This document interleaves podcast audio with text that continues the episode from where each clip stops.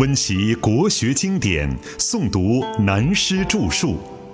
欢迎收听《原本大学威严》，由温州南怀瑾书院和温州市朗诵艺术学会联合出品，时空音乐工作室制作。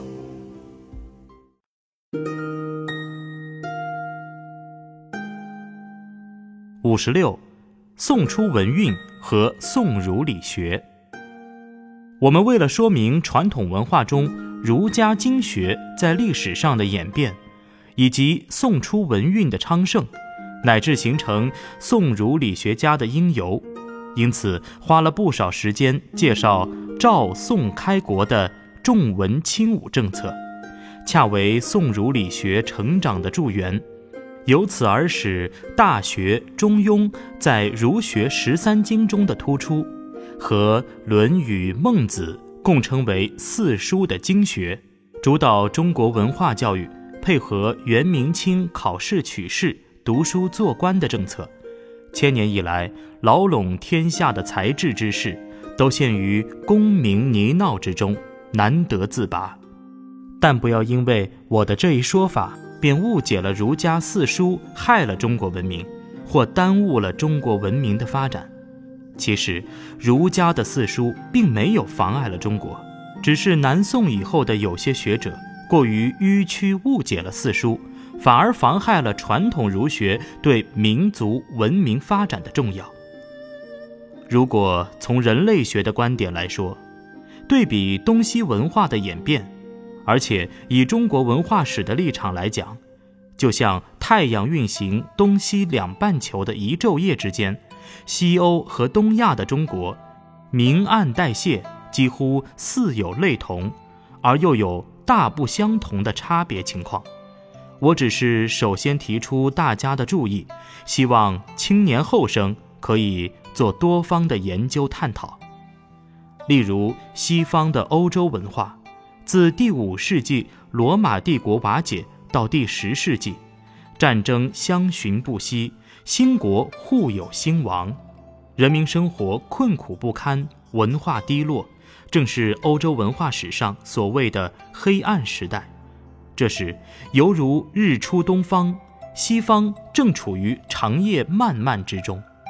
但在中国，恰是由南北朝经唐朝、五代到宋朝开国初期的阶段，虽如旭日东升，朝阳艳丽。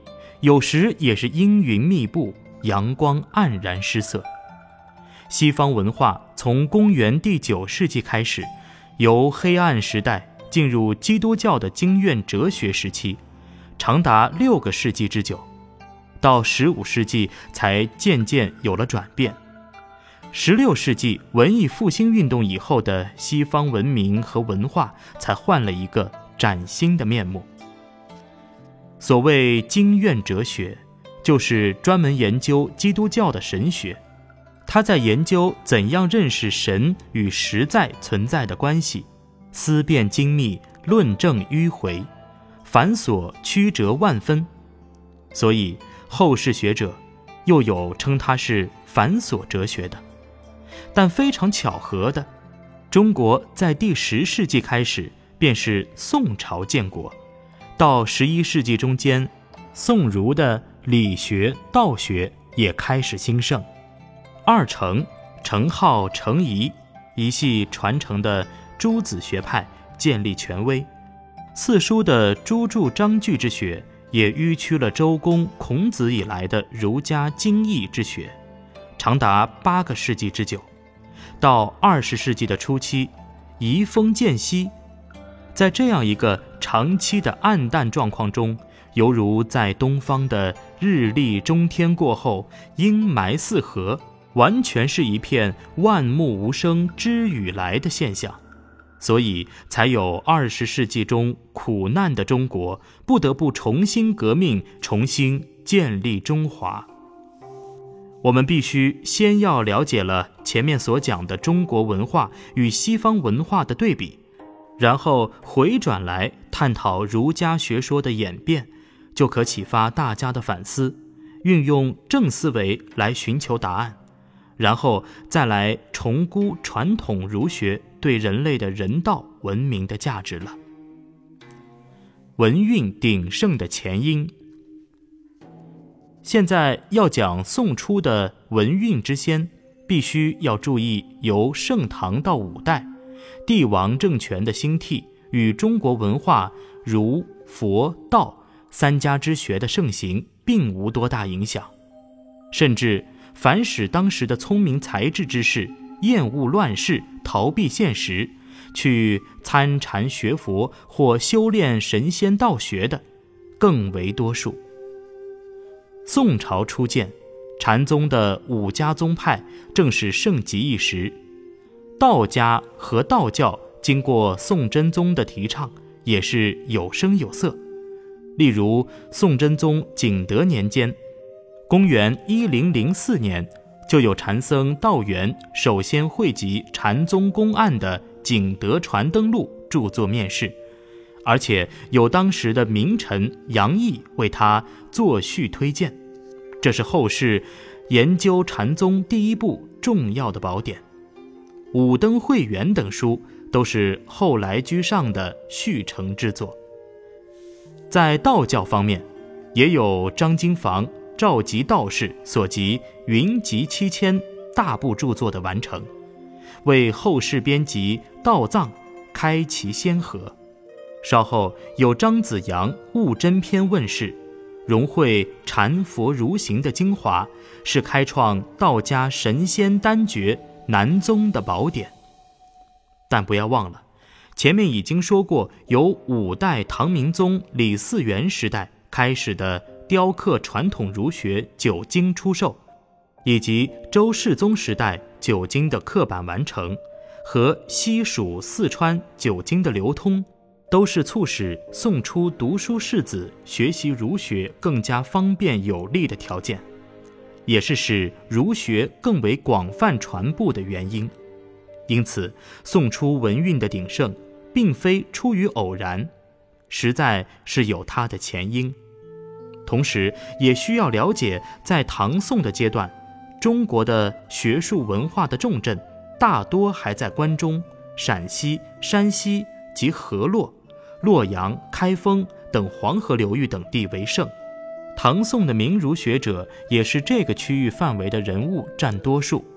过去所谓的华夏文化、中原文化或中原人物，大多也是这一区域的人。到了宋朝开始。由读书学儒而考取功名，渐至跃登为朝廷的政要，功显当时名流千古的一大群人物，大多都由平民与平民出身的寒士。正如古人所谓“十年寒窗无人问，一举成名天下知”，或如说“一举名登龙虎榜，十年深到凤凰池”等宋词。便是从宋初开始，考试制度最为成功特出的现象。但是，同时还有一些读书学儒有成的学者，淡泊名利、志行高尚的人，始终不求功名，以耕读自娱，终身以学问为重。虽然名重当时，但又隐居不出的处士也不少。所谓处士的意义，就是善于自处。不求闻达于当时的清高代号，这在唐代的习惯上称为高士，再早一点便叫隐士，都是同一含义的名称。这一类人在中国历代的历史上关系也很重要，甚至每史历代的帝王或朝廷隐隐约约都在注意他们的言行举动，心存顾忌。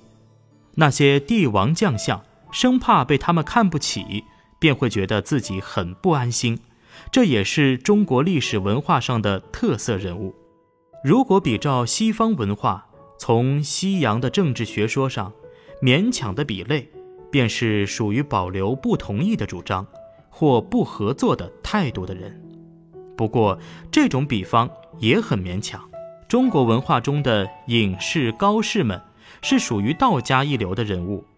他们绝对不肯只为自己而名高，有时为了国家天下人民的利益，也会婉转设法，提出很有影响力的主意，帮助社会的安定。然后即所谓功成而弗居，末世而无闻而已。宋初开国的第二十四年，也就是宋太宗赵光义即位的第十四年，年号雍熙开始，就召请当时在华山的隐士陈抟入朝，在名义上是皇帝向他请教道术，究竟他们所谈的真实内容是什么，就不得而知了。历史所载，都属于官府公告式的官话，就不必讨论了。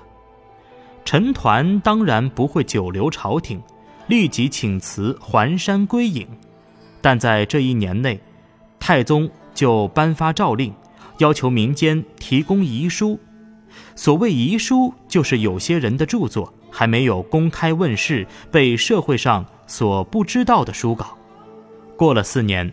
改年号为端拱元年，就免了共同起事的布衣之交赵普的宰相职位，正式发布吕蒙正为同平章事。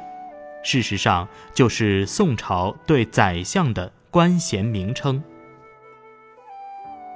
钱若水一番有骨气的话。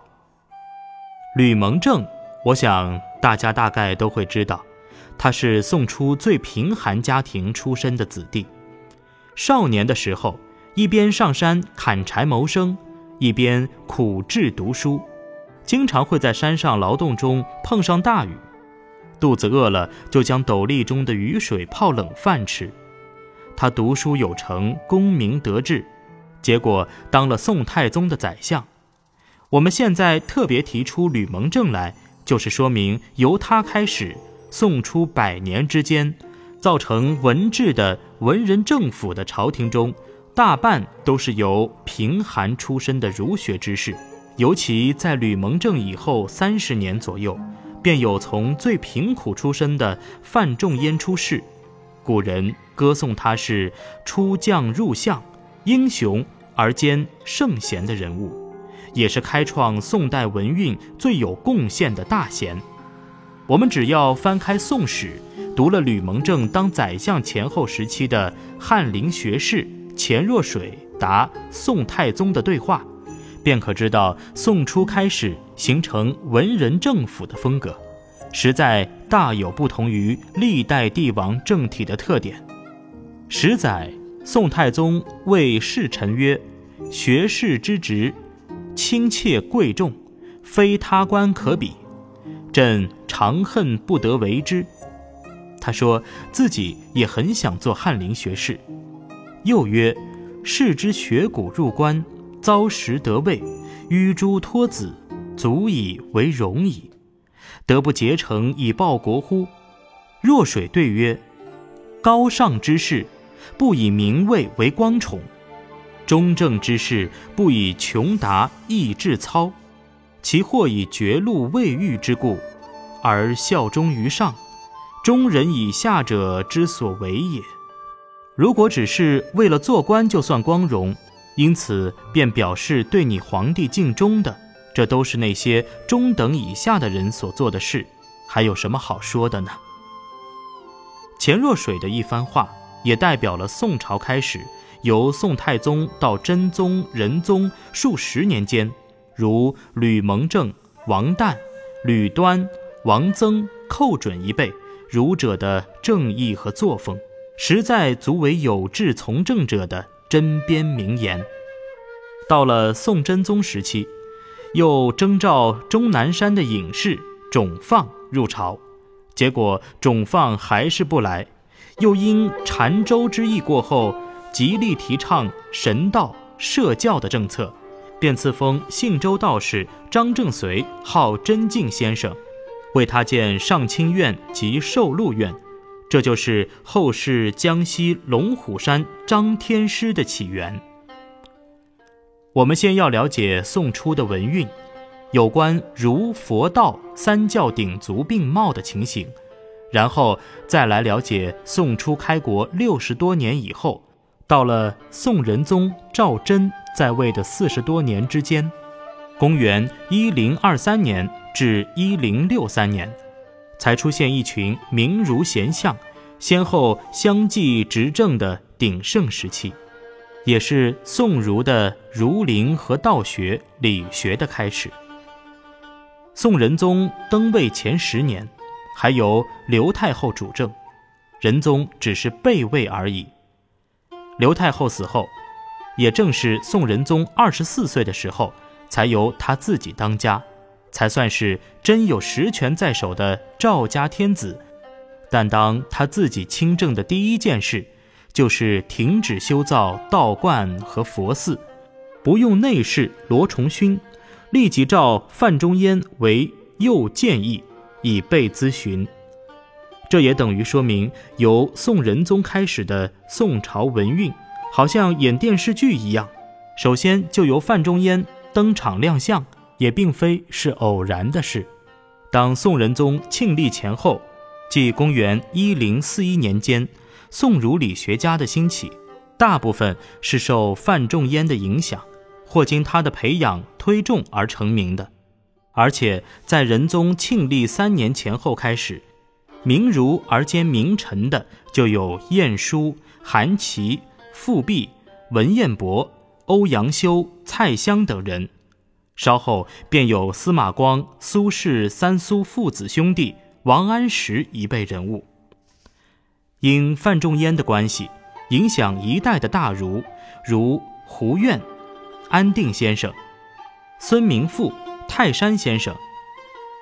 以及后世称为五大儒宗的周敦颐、濂溪、张载、横渠、程颢、明道、程颐、伊川、邵雍、康节等，直接或间接都与范仲淹先后有关。